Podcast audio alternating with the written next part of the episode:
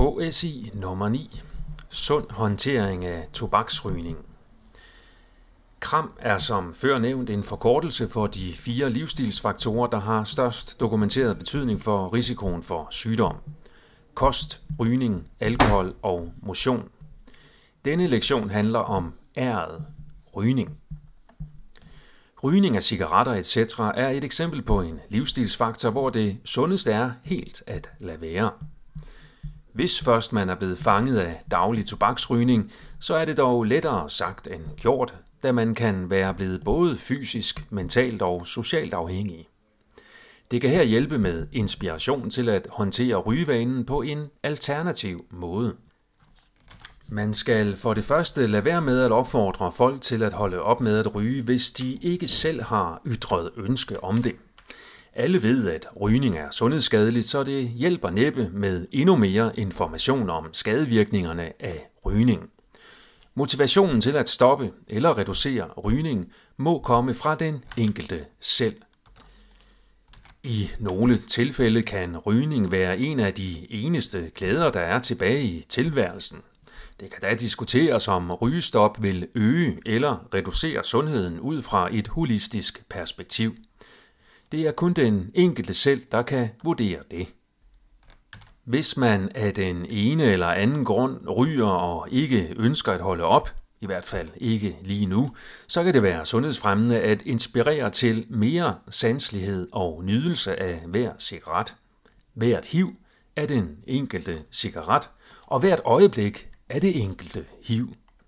Mindful rygning kan fremme glæden ved rygning, og måske føre til intuitiv erkendelse af, at man dybest set ønsker at lade være. Det kan også være, at man finder ud af, at man trives bedre med færre cigaretter per dag, og det er jo trods alt en mindre belastning af lungerne og resten af kroppen. Det kan selvfølgelig også være, at man finder ud af, at man slet ikke ønsker at skære ned, og så kan man jo lige så godt lære at nyde rygningen maksimalt, uden negative tanker, som måske kan være skadelige i sig selv. Udover mindfulness, så kan små skridt-metoden også anvendes i forhold til rygning.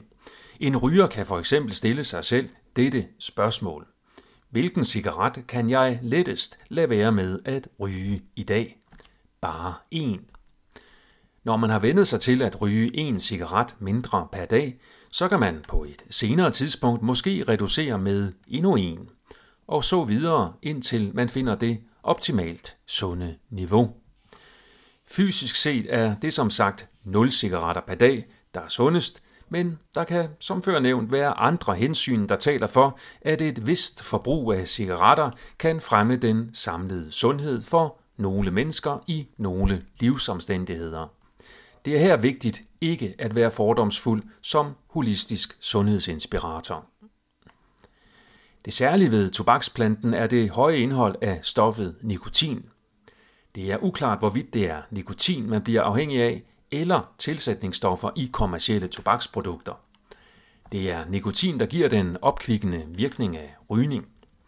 Nikotin stimulerer hjernen på en måde, som teoretisk set og ifølge nogle befolkningsstudier måske kan hjælpe til at holde hjernen ung.